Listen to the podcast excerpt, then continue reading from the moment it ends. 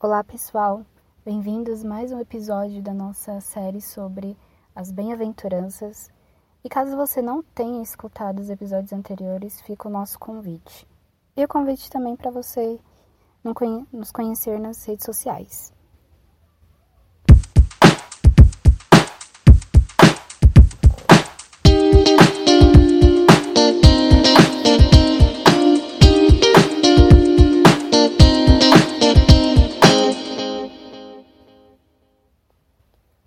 Nesse mês, nós estamos falando sobre as bem-aventuranças.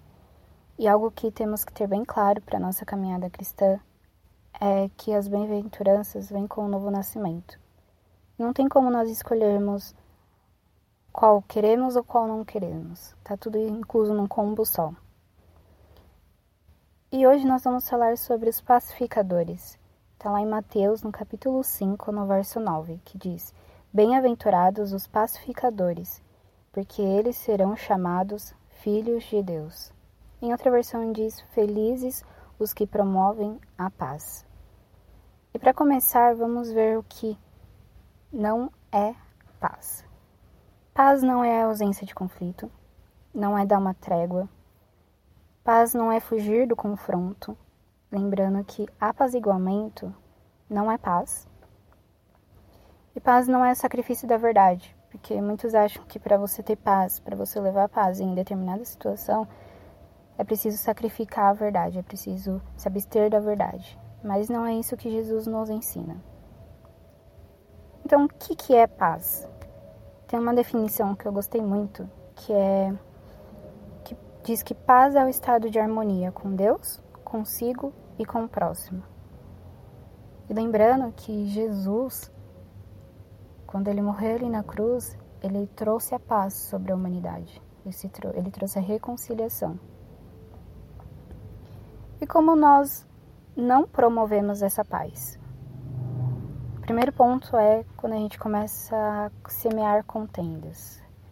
Provérbios seis, no verso dezesseis ao dezenove, diz respeito sobre alguns comportamentos que aborrecem a Deus e um que ele abomina, que é o que semeia contenda entre os irmãos.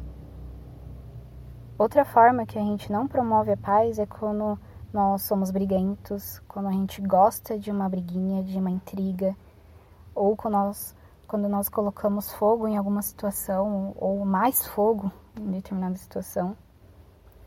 E algo mais atual é quando nós fazemos parte da cultura do cancelamento, de brigas, ofensas virtuais. Então, como nós podemos ser pacificadores? É a partir do novo nascimento, sendo discípulos de Cristo. Jesus nos diz em João cinco, dezenove, que ele faz apenas o que vê o Pai fazer. E é o mesmo conosco.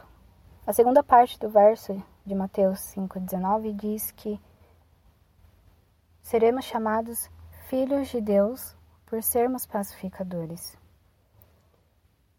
Quando nós seguimos a Cristo, nós seguimos o exemplo de Cristo, nós estamos seguindo o exemplo do nosso Pai, seguindo o exemplo de Deus. Porque Jesus é a imagem visível do Deus invisível aqui na Terra. Então Jesus é o exemplo principal de como nós precisamos ser pacificadores, do que é ser pacificador. É olhando para a vida de Cristo que nós entendemos aquilo que ele fez por nós, trazendo a paz sobre as nossas vidas, entendendo o amor que ele tem por nós. Com isso, a gente mostra o amor que a gente tem pelas outras pessoas no ato de ser pacificador. Ser pacificador é ser um agente de reconciliação, porque primeiro nós fomos reconciliados com Deus. E lembrando que não é algo que é feito pelas nossas próprias forças, mas é algo que o Espírito de Deus produz em nós e que o mundo possa ver que nós somos filhos de Deus. Deus abençoe vocês e até a próxima.